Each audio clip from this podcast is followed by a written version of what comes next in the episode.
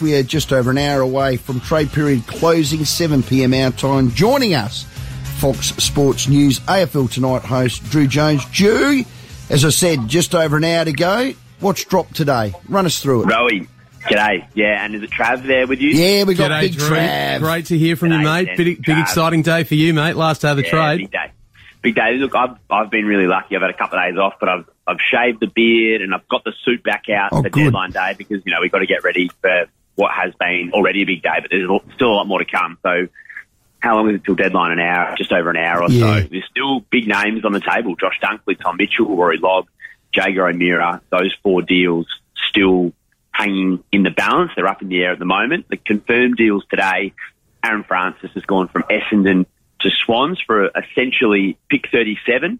Uh, and then Sam Weideman has gone from Melbourne to the Bombers for essentially pick 37 as well. That, that can't be right. I've got 37 down there. Anyway, uh, it's uh, a swap of picks, second round and third round for Weideman and uh, to get to the Bombers. And then, trust my notes on this one, Schache, future fourth round pick to get from the Bulldogs to the Demons. So three key position players who are trying to re-establish their careers. They've traded places, but there's still potentially eight deals in the works at the moment. Yeah, huge day. So um, you went through a whole list of names there, but for our viewers here in South Australia, we're all waiting on the, the news of big Esava Ratugolea. How are we looking with that one, Drew?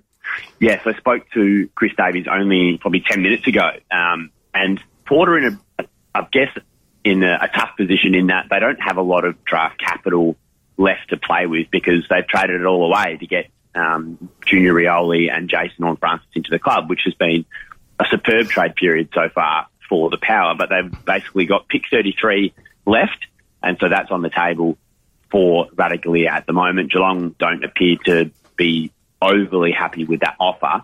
Um, they're trying to work out things with Ollie Henry as well. So they've got a bit of business to attend to in this last hour or so. Um, and, and Chris did say that they've tried to inquire to other clubs about moving that 33 sort of up into the 20s, but could they give a future pick and, and sort of juggle things around? But they have traded away a few of the, a few of their future picks as well, so it's making it hard for them to move up.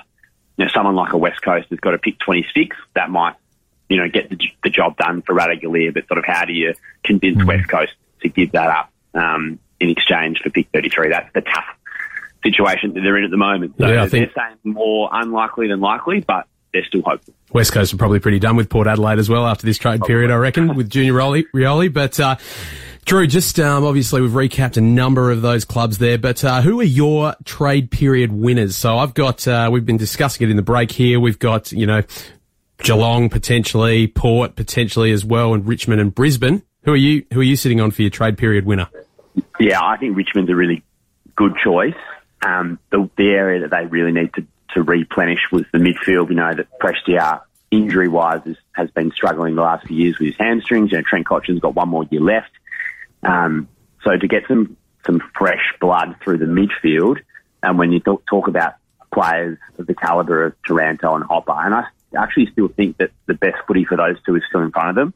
I think it's really shrewd by the Tigers because they don't have to wait for those two to mature. Like they're bringing them in ready to go straight away, and potentially they end up being, you know, B plus or, or A grade mids going forward, all going well. So Tigers have done really well, and for Geelong to be able to come off the premiership and then improve your list, particularly with young players, that's a massive win. Mm, frightening. Um, and maybe maybe a little bit of bias from me, but I think West Coast have been quite smart in getting out of pick two they get eight and 12 and they'll draft all going to plan a couple of young WA products, which sort of set them up for the future, a couple of young mids. So I think they'd be quite smart. Drew, you're a star. Thanks for your time. On your boys.